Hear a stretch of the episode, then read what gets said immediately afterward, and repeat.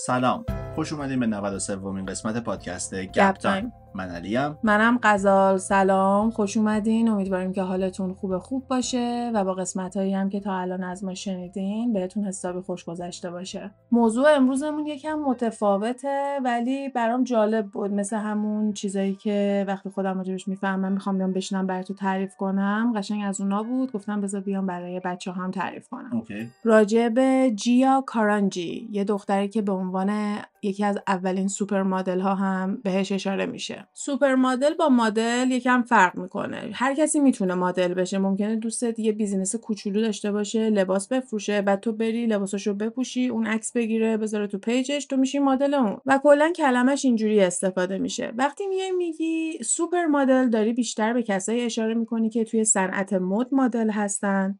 برای برندهای خیلی معروف و شناخته شده کار کردن. حالا بیشتر تو فشن میگیم راه رفتن منظور اینه که تو runway ش بودن یا کلا تو کمپیناشون شرکت کردن. روی کاور رو رو جلد مجله های بزرگ مثل ووگ هارپرز بازار و امثالشون دیدیمشون و بین المللی قابل شناسایی. یعنی تو عکسشون رو تو کشورهای مختلف می‌تونی روی بیلبورد ببینی و مردم هم میشناسنشون. مثلا توی دهه 90 که اصلا این سوپر مدل ها خیلی معروف تر میشن نیومی سیندی کرافورد جیزل و لیندا اونجلیستا که یه نقل قول معروف ازش هست گفته من برای روزی کمتر از ده هزار دلار اصلا از تخت بلند نمیشم. و اینم نکته دیگه که بخوایم بهش اشاره کنیم. شما یه fashion show که می‌بینیم ممکنه سی تا مدل بیاد راه بره ولی از اون سی تا چند تاشون ممکن اصلا پولی نگیرن. و فقط افتخار این که دارن واسه اون برند راه میرن فعلا برای رزومشون کافیه. بعضیاشون ممکنه حقوقای خیلی پایینی بگیرن که بعد از اینکه خرج agent و اینجور چیزا رو بدن چیزی هم براشون اصلا نمونه. و یه سری هم هستن که درآمدهای چند هزار دلاری دارن و توی یک سال چندین و چند میلیون دلار می‌تونن درآمد داشته باشن. پس انگار توی یه fashion show تو جفتشو داری می‌گیری هم سوپر مدل رو می‌بینی هم مدل. 20 از این دوتا از حالا بستگی به بودجه و آره. برند و کلا استایل برند هم داره. اگه به مباحث فشن و مد علاقه دارین پیج رازداد مد رو می‌تونین دنبال کنین. بله.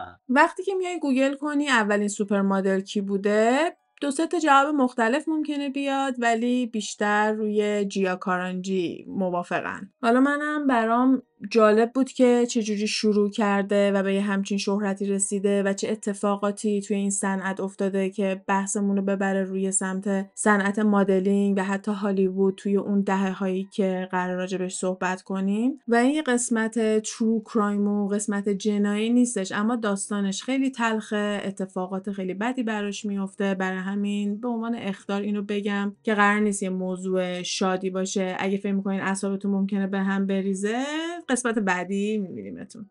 با اینکه جیا داستان خیلی معروفی داره اونقدی که فکر می‌کنی راجبش داستان و کتاب و اینا نیست. دوتا کتاب هست دوتا مستند و یه فیلم. و اصلا خیلی ممکنه جیا رو از فیلمی که آنجلینا جولی نقشش رو بازی کرده باشه بشناسین فیلم یکم قدیمیه مال سال 1998 من خودم فیلمش رو ندیدم چون می‌دونم فیلم خیلی ناراحت کننده ایه آمادگی دیدنش رو هنوز نداشتم ولی گفتم بهتون بگم فیلمش هم هست و جایزه هم برده جزو فیلمایی بوده که اون موقع خیلی پرطرفدار و معروف میشه.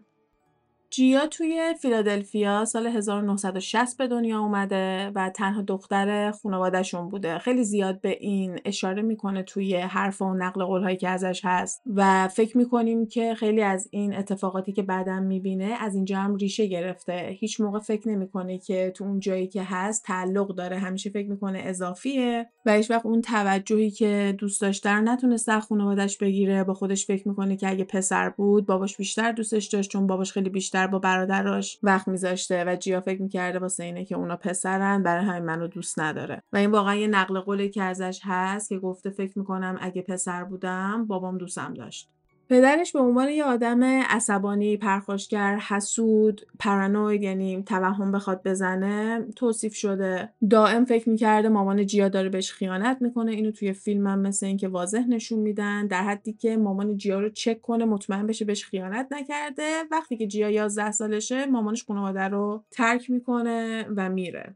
جیا میمونه تو خونه ای که احساس می‌کرده هیچکی دوستش نداره هیچکی بهش توجهی نمی‌کنه. یکم که بزرگتر میشه بین خونه مامان باباش داشته زندگی می‌کرده. و مثلا توی دوره تینیجریش میشه بوی کید. بچه هایی بودن که اون دوره تو فیلادلفیا مد می‌شده بینشون که خودشونو شکل دیوید بوی درست کنن. و مدل موهاشو و مدل لباس پوشیدنشون مثلا بوی کید می‌شدن. داریم استایل و کرکتر و شخصیت جیا رو کم کم می‌بینیم اینجوری. و یکم شروع می‌کنه با مواد مخدر اینجا درگیر میشه. مامانش می‌فهمه که توی مدرسه داره مواد مخدر میفروشه چون می‌تونست از طریق داداشش به وید و یه سری قرص دسترسی پیدا کنه. یه روزی که مامانش داره کیفشو میگرده ببینه مواد مخدر چیزی توش نباشه یه نامه عاشقانه پیدا می‌کنه که از سمت جیا به یه دختر دیگه هستش. اینو اصلا مامانش نمی‌خواد قبول کنه که دخترش عاشق یه دختر دیگه باشه. جیا رو میفرسته میره پیش یه مشاور که مثلا مشاور بخواد درستش کنه ولی مشاوره به جیا میگه هیچ ایرادی نداره که تو دخترها رو دوست داشته باشی. ولی مامان جیا هیچ موقع نمی‌خواسته اینو قبول کنه. یه مسئله بوده که حزمش براش سخت بوده. توی فیلم هم کرکتر جیا رو میان پنسکشوال بیشتر نشون میدن. یعنی اصلا براش اهمیتی نداشته که این آدم دختره یا پسره. اگه باهاش حال می‌کرده باهاش می‌تونسته کمیستری داشته باشه ارتباط برقرار بکنه دوست داشته باش وارد رابطه بشه. توی فیلم اینجوری نشون میدن که شبونه جیای سوپر مدل میشه و مردم می‌فهمن کیه کشفش می‌کنن. اما در واقعیت خیلی زحمت کشیده تا شناخته بشه. هیچ علاقه ای به دنیای فشن و یا مدل بودن هم نداره. بیشتر مدلینگ اینجوری نگاه می‌کرده که بالاخره باید یه کاری بکنم پس می‌تونم مدل بشم. 14 سالش که بوده یه سری عکسای حرفه‌ای ازش می‌گیرن و میره کلاسای مدلینگ. اما توی فیلادلفیا داره زندگی می‌کنه و خیلی opportunity و موقعیت شغلی پیدا نمی‌کنه. عکاسی که اون موقع میشناختتش اینجوری حرف می‌زنه که دوربین واقعا عاشق جیا بوده و جیا نمیومده جلوی دوربین ژست بگیره. بیشتر مثل یه هنرپیشه می‌شد که وارد می‌شد می‌رفت توی یه شخصیت دیگه و تو داشتی عکسای یهویی انگار ازش می‌گرفتی. و این چیزیه که ما اون موقع زیاد نمی‌دیدیم و این یکی از دلایلی بوده که عکاسها عاشقش می‌شدن و دوست داشتن ازش عکس بگیرن. جیا راهشو به بالاترین modeling agency آژانس مدلینگ فیلادلفیا باز می‌کنه ولی یک سالی که اونجا بوده هیچ شغل خاصی گیرش نمیاد. مامانش خیلی خوشش میومده از اینکه جیا داره توی مدلینگ فعالیت می‌کنه و خیلی تشویقش می‌کرده. حتی به نظر میاد که یکم زیادی داشته تشویقش می‌کرده. این چیزیه که توی بعضی از مادرها دیده میشه. توی قسمت جانبنه رمزی هم فکر می‌کنم بهش اشاره کردیم. مادرهایی که اون آرزوها و اون کاری که برای خودشون می‌خواستن بکنن نکردن و رو بچه هاشون دارن پیاده می‌کنن و می‌خوان از راه اونا زندگی بکنن و به آرزوشون برسن. البته نمیگم این فقط بین مادرها اتفاق میفته فقط توی این موقعیت که داریم راجع به مدلینگ حرف می‌زنیم به مادرش برمیگرده. همه اینایی که داریم میگیم راجع به جیای جوونه ها. یعنی مثلا اینجا تازه 16 سالشه فوق العاده تینیجریه که غیر قابل کنترله و این تینیجر خیلی غیر قابل کنترل سال 1978 وقتی که 17 سالش بوده توسط ایجنسی ویلمینا آژانسی که امروز هم خیلی معروف و شناخته شده است پیدا میشه و میان باهاش قرارداد میبندن. اینجا یه صحبت از برادرش هست که میگه هیچکی باهاش نرفت. ما این بچه رو تنها فرستادیم بره نیویورک هیچ کدوم ماها نرفتیم باهاش. هیچ کدوم نرفتیم بهش سر بزنیم. الان که فکر می‌کنم می‌بینم بعضی وقتا بهم می‌گفت بیا اینجا دنبال کار بگرد و فکر می‌کنم واسه من داره میگه اما الان می‌بینم واسه خودش می‌گفته. جیا خیلی تنها بوده. ممکنه مسافت خیلی زیادی نباشه. فیلادلفیا تا نیویورک یه قطار خیلی کوتاهه یه رانندگی خیلی کوتاهه. اما مطمئنم برای یه بچه 17 ساله به خصوص دوره‌ای که تلفن زدن و اینترنت و این حرفا خیلی سختتر و محدودتر بوده اینکه بخواد تنهایی بره توی همچین جایی زندگی کنه هرچقدر هم هیجان انگیز باشه که من بالاخره ترسناک بوده. به خصوص کسی که پتانسیل اعتیاد پیدا کردنم تا الان داره هی نشون میده. خیلی با مواد مخدر سر و کله داشت. داشته و بچه که قبل از اینکه اصلا برسه نیویورک انگار همه کار رو کرده بوده. اینجوری نبوده که نیویورک تازه چشمش بخواد باز بشه. یه چیزی که خیلی زیاد راجع به جیا میگن داشتن ایمپاستر سیندرومه سندروم ایمپاستر این موقعیه که شما به یه مرحله رسیدی کلی هم تلاش کردی تا به اون مرحله برسی ولی همش فکر می‌کنی که وای من فکر کنم دروغ گفتم تا اومدم اینجا. وای الان یه نفر میاد میگه این اینجا چیکار می‌کنه؟ اینو بندازیم بیرون. این نباید توی همچین جایی کار بکنه. خودت باور نداری استعداد خودتو بقیه می‌بینن ولی تو خودت همش شک داری. جیا دورور مدل های دیگه خیلی استرس داشته. فکر می‌کرده که چرا من اصلا تو این اتاقم؟ و همش باید بهش یادآوری می‌کردن. آینه رو نگاه کن خودتو نگاه کن بقیه مدل ها رو نگاه کن. تو هم مثل اونایی. و به قول یه عکاس بود که فکر کنم گفت حتی از خیلی هم زیباتری. و یکی از اولین عکسایی که جیا باش معروف شده عکسی که داره خوش تو آینه می‌بینه و اصلا صورتش یه حالت خیلی خاصی داره. عکاس همون لحظه اون عکس رو ثبت کرده. بعد از اون یه عکسی هستش که یه کت چرمی تنشه. کلا خیلی جیا استایل آندروژنی داشته. یعنی براش مهم نبوده که لباس زنون است یا مردونه. هر لباسی که دوست داشته میپوشیده و ممکنه واسه اون موقع یه ذرم مسکولین و تامبوی حالا ممکنه بهشم بگن قبلا به نظر میومده آنجلینا جولی هم این ستایل واقعا بهش میاد و توی این فیلم با این تیپ های جیا خیلی جذابه. البته من طبق عکس و کلیپ هایی که دیدم دارم نظر میدم هنوز فیلمو ندیدم. پای جیا باز میشه به برند های بزرگ بلومینگ دیلز آمریکا و ووگ. ووگ آمریکا بری دیگه توی مد پات ثابت شده. چون تا موقعی که تو ووگ آمریکا نیایم خیلی براشون مهم نبوده. به خصوص قبلا. الان ممکنه که خیلی مردم به این چیزا اهمیت ندن. ولی هم می‌دونیم که همچنان این اهمیت رو میدن و هم اون موقع خیلی بیشتر بوده این حرفا و این اصرارا برای همین پاش به اروپا هم باز میشه. میره میلان پاریس و از همینجا می‌تونیم علنا بهش بگیم یه سوپر مدل عکاسا می‌گفتن اصلا هیچی براش مهم نبود. انگار نه انگار هر کاری بهش می‌گفتی برعکسش رو انجام داد. اگه می‌گفتی جیا بشین بلند می‌شد. دستتو بیار بالا دستشو نمی آورد بالا. کلا هر کاری که دلش می‌خواست انجام می‌داد و ما هم نتیجه خیلی خوبی ازش می‌گرفتیم. یه عکاسی میاد و از جیا عکسای nude می‌گیره. یعنی کلا لخت بوده جیا و توی اون عکاسی جیا خیلی با makeup artist ش سندی صمیمی میشه و خیلی با همدیگه صمیمی و chemistry خیلی خوبی بینشون بوده. عکاسه پیشنهاد می‌کنه که makeup artist بیاد توی عکسا روبروی جیا وایسه. این عکس‌ها تا جایی که اینستاگرام اجازه بده من توی پیج براتون می‌ذارم. و اونا جزو یه سری از عکسای iconic و به یاد موندنی از جیا مثلا هر مدلی یه سری عکس داره که مدلش کرده سوپر مدلش کرده. و حالا ممکنه تو هر دهه و دوره اون عکس براشون فرق بکنه. مثل هر هنرپیشه که یه فیلم اون هنرپیشش کرده سوپر استارش کرده اینا هم همینطوریه. جیا خیلی به عکاسی علاقه داشته شروع می‌کنه کلاسای عکاسی میره course ای cinematography برمیداره و دوست داشته فیلم خودش رو درست کنه. و همین قسمتی که فشن و صنعت مد و اینجور چیزا براش مهم نبوده یکم که بخوای باش کار کنی رو سخت می‌کرده در کنار اون لجبازیایی که جلوتر گفتیم. مشکل اعتیادش یکم بیشتر میشه اینجا و خود کسایی که دارن صحبت می‌کنن همون عکاس و آدمایی که اون موقع توی صحنه بودن میگن متاسفانه چیزیه که ما تو بیشتر مدل ها می‌دیدیم. ولی نادیده می‌گرفتیم. چون lifestyle ی که اونا داشتن جوری که باید مجبور می‌شدن همش سر پا باشن همش در حال عکاسی و از این ست به اون ست باشن احتیاج داشتن به مواد مخدر که بتونن اون زندگی رو ادامه بدن. و اگه تو نمی‌تونستی بری یه دختر دیگه همونجا بوده که بذارنش جای تو. پس هر کاری که می‌تونستن می‌کردن تا بتونن خودشونو و در واقع جایگاهشون رو توی صنعت حفظ کنن. جالب اینجاست که این حالا تو پرانتز ربطی به داستان جیا نداره ولی کندل جنر یه بار میاد راجع به این حرف می‌زنه که من از این مدلایی نمی‌خوام باشم که توی هر فصل سی تا fashion show راه میرن. من خیلی picky ام هر کسی رو انتخاب نمی‌کنم و سوپر مدلایی که با زحمت سوپر مدل شده بودن یه جورایی اومدن نابودش کردن. گفتن شما nepo baby ها هیچ وقت اینو نمی‌فهمین. شما یه لیموزین بیرون منتظرتون وایساده وقتی که میای casting همون موقعی که بیان مدل رو می‌خوان انتخاب کنن.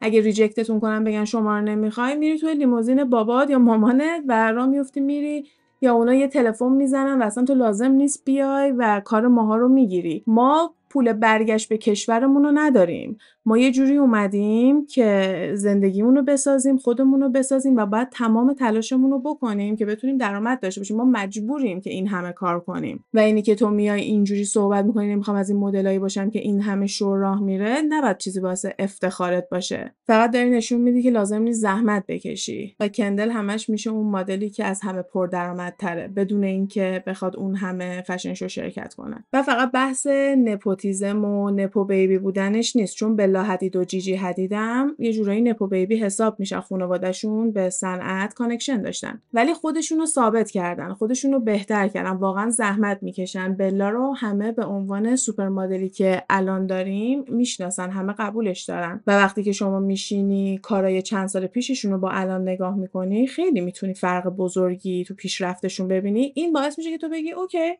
از connection خوب استفاده کرده واقعا این تلاش کرده.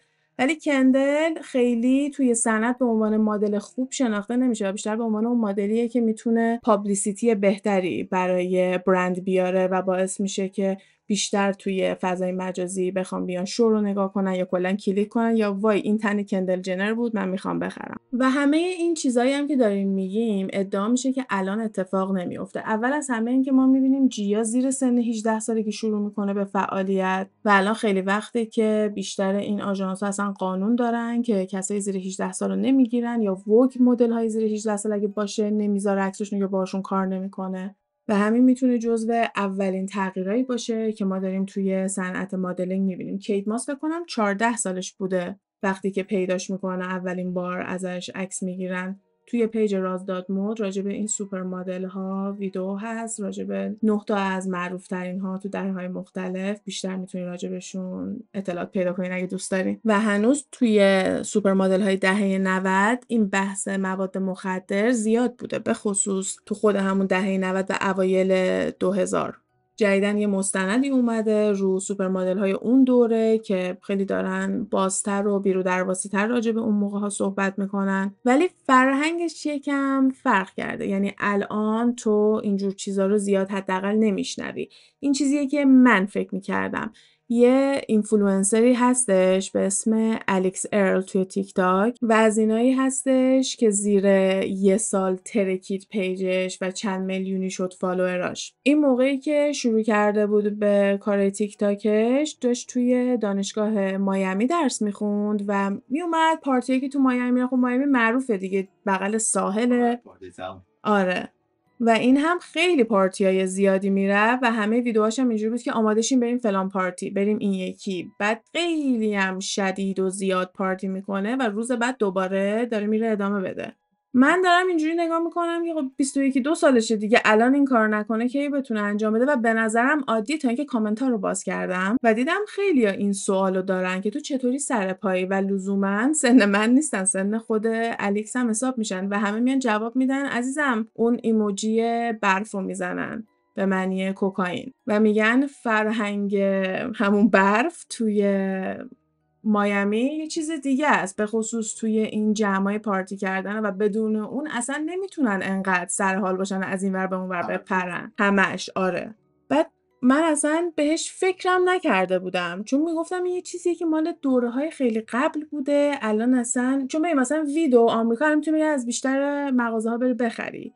تو بیشتر ایالت ها می‌تونی بری بخری. آنلاین می‌تونی بخری. مثلا چیزی نیستش که تو بخوای. کار خلاف براش بکنی. مثل الکل خریدنه. فقط باید 21 سال به بالا باشی. برای همین نمیمدم فکر کنم یه اینفلوئنسری که دانشجو هم هست همینجوری لی لی زندگی fun شو داره نشون میده و بچه هم ازش خوشش میاد. داستان خیلی قشنگ بلده تعریف بکنه. برای همین مردم دوست دارن بهش گوش بدن. بخواد بیاد از کوکائین استفاده کنه واسه اینکه بتونه پارتی بیشتری بره و سرحالتر باشه و دقیقا میاد ما رو به یاد همین industry و این صنعت مدلینگ تو اون دوره میندازه که اگه این کارو نمی‌کردن نمی‌تونه نتونستن اون همه fashion show شرکت کنن اون همه عکاسی شرکت کنن. پس حالا من میگم فکر نمی کنم بین مدل های الان اتفاق بیفته ولی همونطوری هم که نمی‌دونستم بین اینفلوئنسر رایجه یا حالا نه اینفلوئنسر دانشجوها. چون همه تو کامنت یه جوری بودن که چجوری اینو نمی‌دونی؟ همه می‌دونن تو چطور اینو نمی‌دونی؟ خیلی براشون چیز عادی شده بود و منم واقعا به گوشم نخورده بود.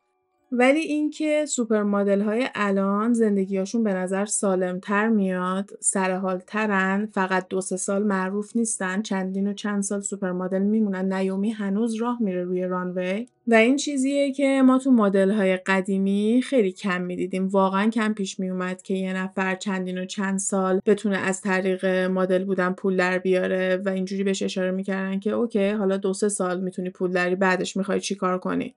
ولی ما الان هایدی کلومو داریم که تو هر صنعتی که فکر کنی یه business ی داره و توش هم نسبتا موفقه. سیندی کرافورد توی آمریکا business های مختلفی داره و کلا جیجی حدید و مدل های دیگه هستن دارن از راه های دیگه درآمدزایی می‌کنن و اون سوپر مدل بودن و شهرتی که به دست آوردن هنوز داره کمکشون می‌کنه. جیجی حدید از رابطه که با designer ها در حال مدلینگ درست کرده داره استفاده می‌کنه واسه برندهای خودش. همچنان بلا حدید و خیلی های دیگهشون.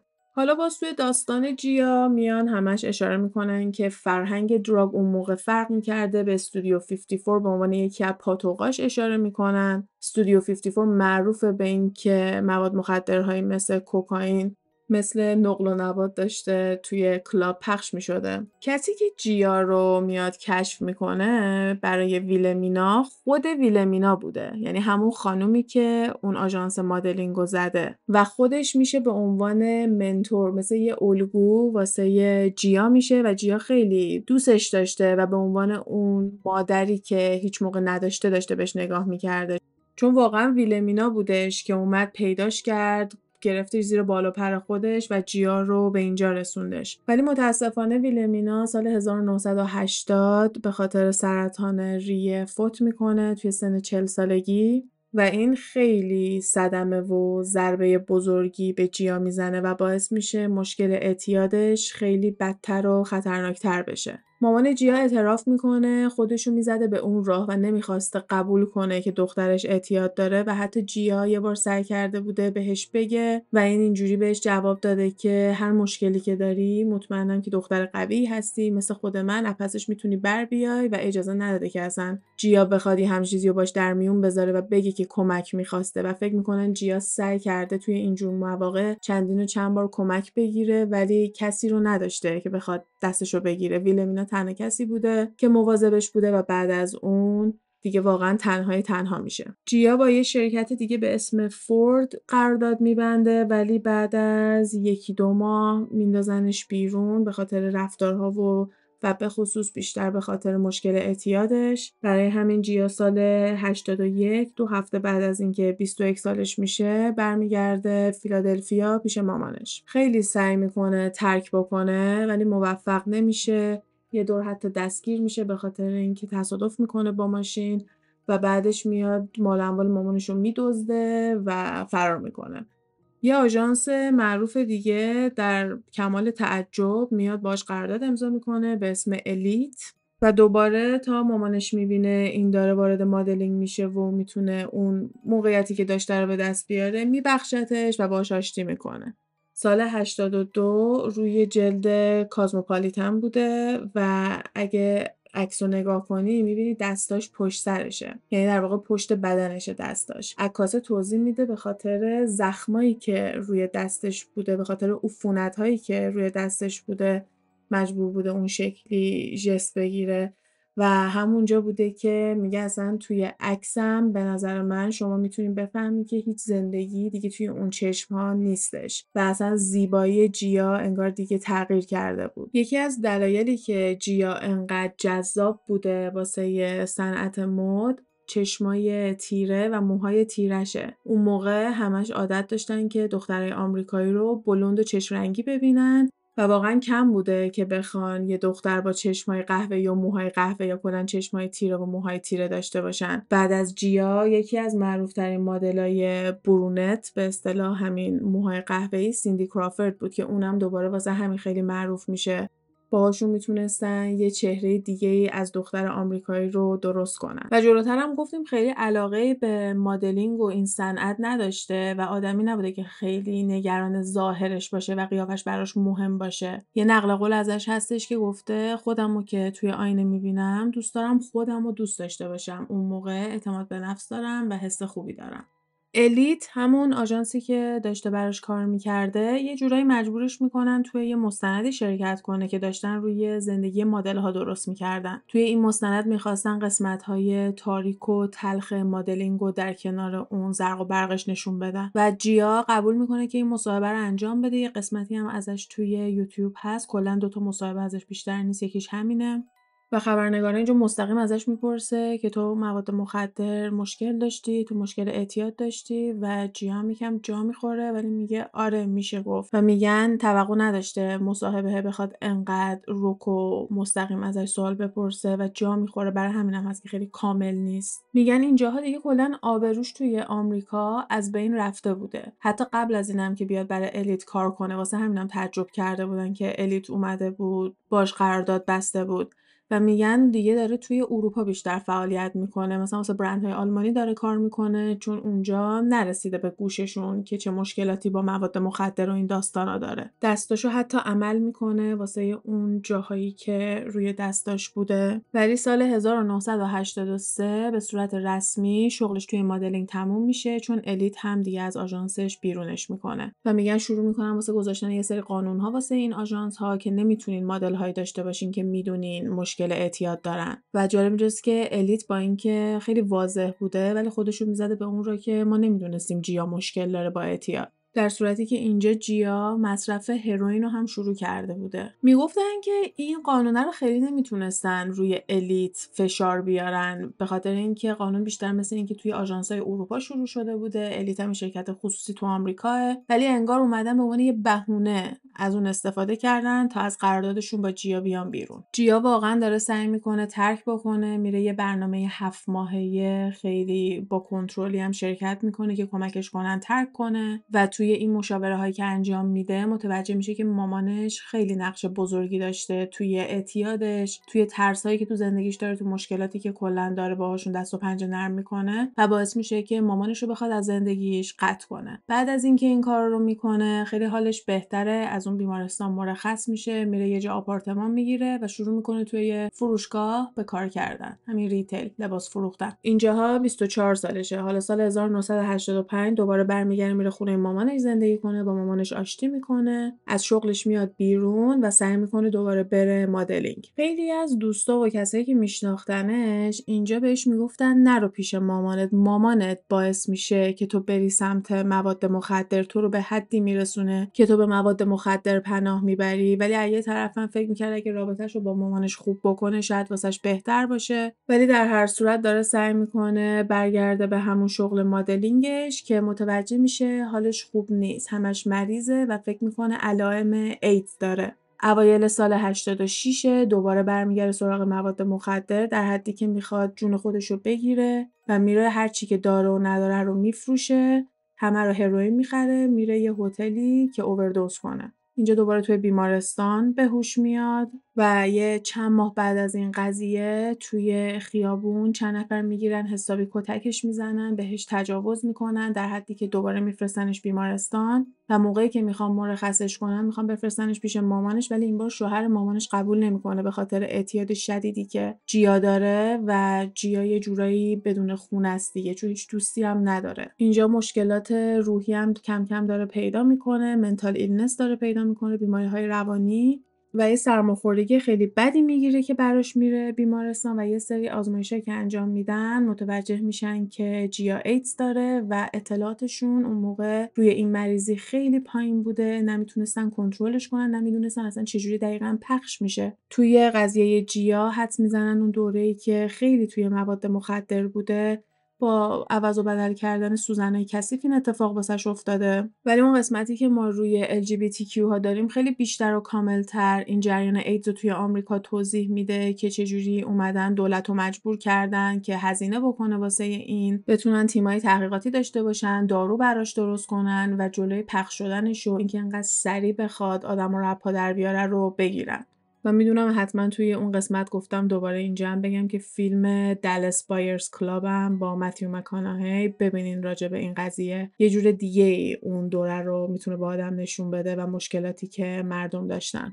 حالا سال 1986 که متوجه میشن جیای مریض رو داره به حدی راجبش اطلاعات ندارن که دکترها پرستارا با اون لباسایی که دوره کووید می‌رفتن بالا سر بیمارها با اون لباسا می‌رفتن بالا سر جیا و جیا رو معاینه می‌کردن. و این بار که از بیمارستان مرخص میشه واقعا هیچ جایی نداره که بره بمونه و مجبور میشه بره توی یه هتل زندگی کنه. ظاهرا یه دوستی قبول کرده بوده که جیا بره پیشش ولی بهش انگار زنگ می‌زنن حالا باهاش صحبت می‌کنن هرچی که میشه نظرش عوض می‌کنه و جیا رو می‌بره یه هتل. مشاوری که جیا اون موقع داشته راجع به این صحبت می‌کنه که جیا تمام مشکلاتش رو میفهمیده و عقلش کاملا می‌رسیده تو اینکه مشکلش چیه چه کاری رو داره اشتباه انجام میده و فکر می‌کنم این خیلی بیشتر نظر روحی اذیتش می‌کرده. یه چیزی که هست میگن اون آدمی که نمی‌دونه که داره کار اشتباه می‌کنه یا کلا خیلی نمی‌فهمه کمتر اذیت میشه. آدم خوشحالتریه. یا خیلی ساده بخوایم بگیم کسی که اخبار اصلا نگاه نکنه و ندونه تو دنیا چه خبری یه آدم خیلی خوشحالی ممکنه باشه اصلا نمی‌دونه تو دنیا داره چه اتفاقاتی میافته. برعکس اون کسی که میاد همه جای دنیا رو می‌بینه اعصابش به هم میریزه اصلا قاطی می‌کنه که چرا من دارم تو آسایش زندگی می‌کنم وقتی اینقدر داره اتفاقات بدی میفته یا دامبلور میفتم که یه جا به هری میگه به عنوان یه آدمی که خیلی باهوشه و بیشتر از بقیه. عقلش می‌رسه اشتباهاتی هم که من بکنم همون اندازه بزرگتر و خطرناکتر می‌تونه باشه. یا مثلا یه جا بهش میگه هوش و ذکاوتی که من دارم باعث میشه چیزایی که تو از این موقعیت برداشت کردی کمتر از چیزی باشه که من برداشت کردم از همون موقعیت. و روانشناسم به این اشاره می‌کنه که لازم نیست به جیا بگی که چه مشکلی داره. خودش قشنگ آگاه بوده که چه درگیریایی داشته.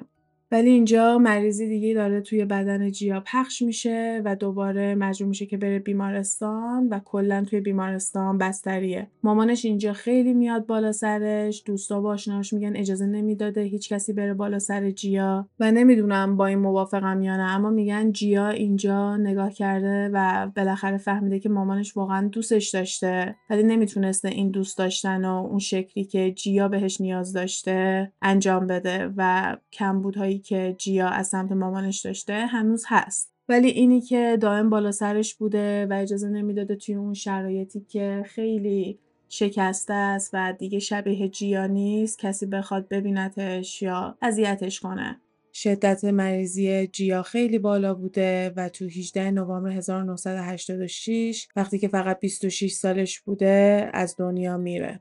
مراسم خاکسپاری خیلی خیلی کوچیکی بوده. هیچ کدوم از دوستا و آشناهاش نمیرن. هرچند که خانوادش میان ما به همه زنگ زدیم. ولی بعدا از سمت یه عکاسی یه گل دریافت می‌کنن که روش کارت داشته که اون روزی که ما شنیدیم همه تو استودیو گریه کردیم براش.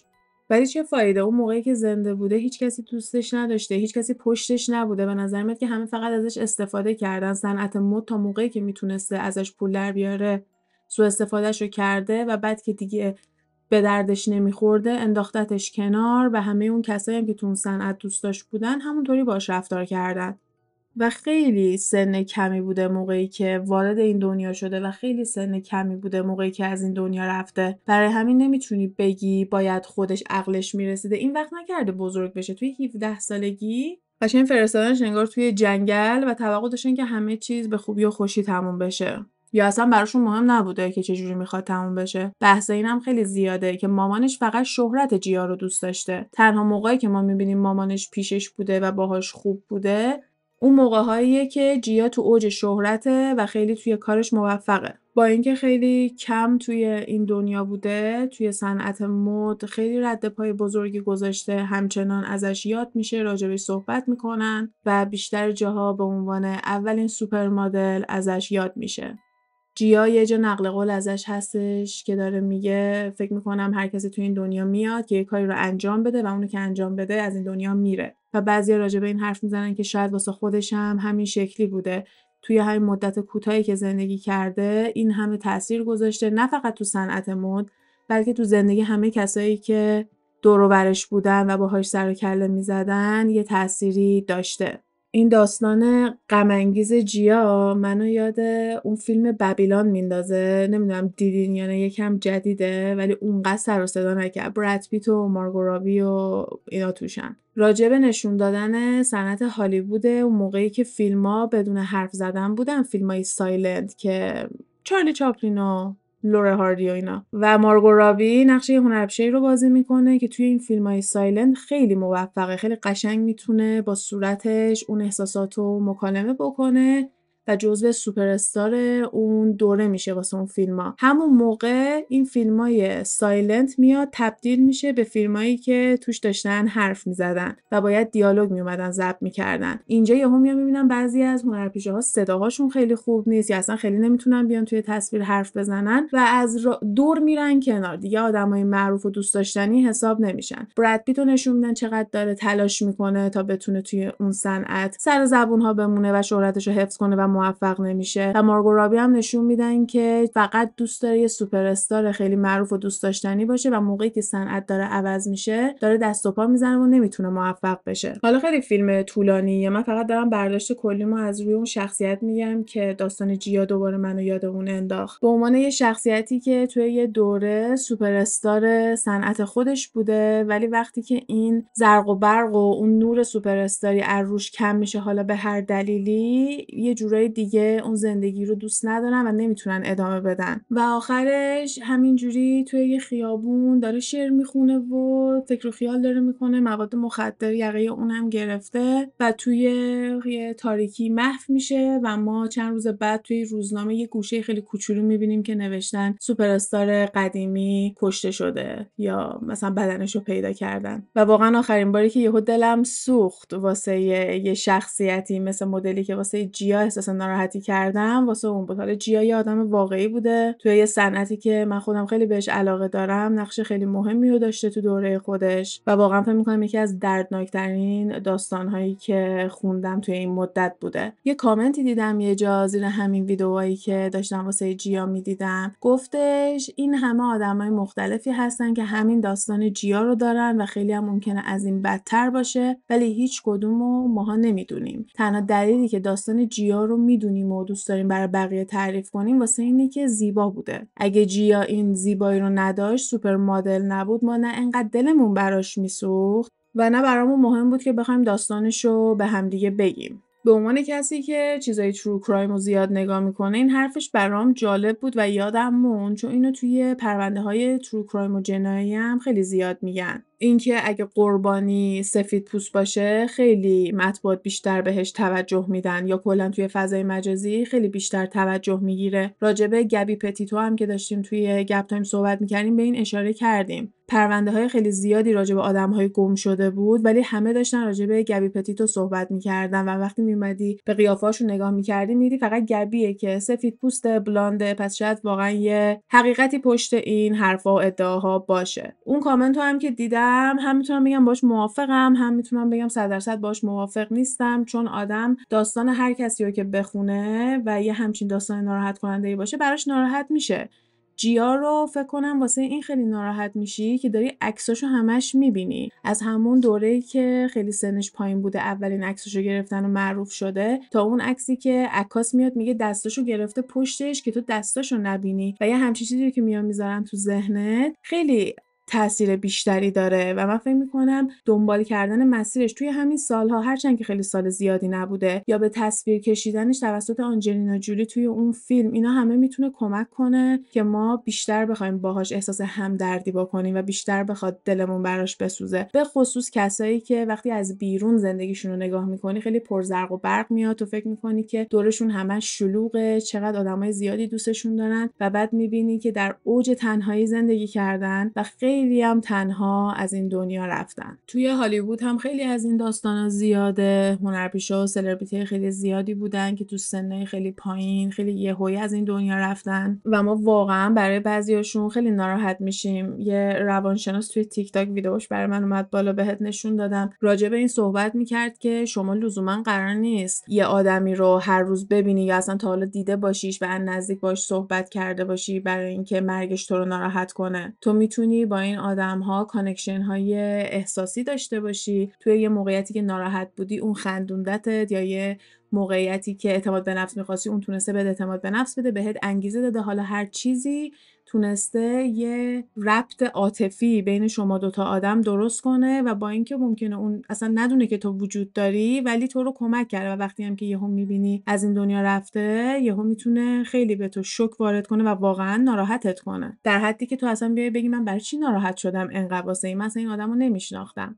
به خصوص وقتایی که خیلی یهویی باشه و تو فکر کنی که اون شخص هنوز وقت داشت هنوز می‌تونست بیشتر خودش نشون بده و یه جور دیگه ای می‌تونه روی آدم تاثیر بذاره. یه تاثیر دیگه ای هم که جیا داشته برای گروه های LGBTQ بوده چون توی اون دوره خیلی باز و بدون اینکه بخواد قایم کنه bisexual بوده. البته هیچ موقع لقب خاصی روش نزدن میگم حتی character آنجلینا جولی هم بیشتر به عنوان pansexual داریم می‌بینیم. ولی همین که علاقه ای که به دخترهای دیگه داشته این که به زنهای دیگه جذب می‌شده و باهاشون وارد رابطه می‌شده خیلی معشوقه های زن و دختر داشته چیزی نبوده که بخواد قایم بکنه و این برای خیلیا انگیزه بوده. و یه کامنتی دیدم که از هشت سال پیش بود و می‌گفت من الان ترس دارم از اینکه بخوام خود واقعیم باشم و باورم نمیشه که جیا اون موقع توی اون سال انقدر شجاع بوده که بخواد خود واقعیش رو به کل دنیا نشون بده به خصوص موقعیت بین المللی هم که داشته و همه میشناختنش. همین دیگه گفتم بذار یکم موضوع متفاوتی باشه. نمی‌دونم به نظر شما متفاوت بود یا نه. برای خودم بود یه جوری انگار بایوگرافی روی یه آدمی که لزوما خیلی معروف نبوده. چون تا الان راجع به هر کسی که حرف زدیم خیلی خیلی آدمای معروفی بودن یا آدمایی که هنوز هستن و ما می‌خوایم بدونیم که چجوری الان انقدر معروفن. و این داستانهایی مثل داستان جیا می‌تونه یه مدل قسمت های جدیدی اصلا واسمون باشه. به هم بگین بدونم دوست داشتین یا نه. و نظرتونم راجع به زندگی جیا دوست دارم بدونم. اگه به جای مدلینگ یه صنعت دیگه می‌رفت به نظرتون بهتر می‌شد؟ یا فرقی نمی‌کرد؟ این چیزی بود که از سمت مامانش به خاطر اون خونه و اون موقعیتی که توی زندگیش داشته یه جورایی رو دوشش بوده و این شکلی داشته باهاش کلنجار می‌رفت. می‌رفته یا باهاش دست و پنجه نرم می‌کرده. فشار خود اینداستری فشن هم هست. هم فشار صنعتش هست هم عادی سازیشه جوری که این آدم ها راجع به مصرف مواد مخدر توسط مدل ها تو اون دوره صحبت می‌کردن خیلی عادیه. و به نظرم اینش یکم مشکل داره. یا حتی خواننده ها هنرپیشه ها اصلا تو هر فیلم و سریال و مستند قدیمی که ببینی همش به این اشاره می‌کنن که اینا فقط با مواد مخدرن. صد درصد بی تاثیر نیست. پس می‌تونه دوره هم که به دنیا اومده باشه قشنگ یه دوره بوده که مواد مخدر هم خیلی زیاد بوده هم خیلی جلوشو نمی‌گرفتن. انگار اصلا بدتر می‌خواستن پخش بشه یه جور دیگه مردم رو تحت کنترل بگیرن. اونم یه تئوری دیگه است که من خیلی راجبش فکر می‌کنم که معرفی مواد مخدر واسه تو کنترل گرفتن آدم ها و اولیشم الکله. یعنی اصلا به چیزای خیلی خلاف و عجیب غریب لازم اصلا همین الکل به اندازه کافی می‌تونه تو رو آروم بکنه. یکم گیجت کنه حواستو پرت کنه اعتیاد خیلی سنگینی بیاره و کلی داستانهای دیگه که می‌تونه یه بحث دیگه واسه یه قسمت دیگه باشه. نظراتتون رو خیلی دوست داریم بدونیم. توی هر فضایی که دارین گپ تایم رو گوش میدین با comment like subscribe follow این داستانا می‌تونین channel رو حسابی کمک کنین. و ما جدیدن پادکستامون رو داریم توی یوتیوب هم آپلود می‌کنیم. فعلا تصویری نیستش. فقط توی یه پلتفرم جدید می‌تونین گپ تایم رو گوش بدین. روزی 5 تا تا 10 تا بیشتر اجازه نمیده بذارم. واسه همین فعلا سی تا قسمت اولمون اومده توی یوتیوب و طول می‌کشه که بقیه قسمت ها پیدا بشه. توی اینستاگرام گپ تایم پاد می‌تونین لینک همه اینا رو پیدا کنین و با هم دیگه بیشتر بتونیم گپ بزنیم. آره تو پلتفرم های دیگه هم دوست داریم ببینیمتون. مرسی تا اینجا گوش دادین. امیدواریم که خوشتون اومده باشه و تا قسمت بعد فعلا خدافظ حرفایی که اینجا زده میشه فقط جنبه فان و تفریحی داره و قصد ضرر و صدمه به هیچ شرکت و کمپانی نیست. تمامی این گفته ها از جمعوری های مختلف از فضای مجازی هستش که با مکالمه های علی و غزال با شما تقسیم میشه. مرسی.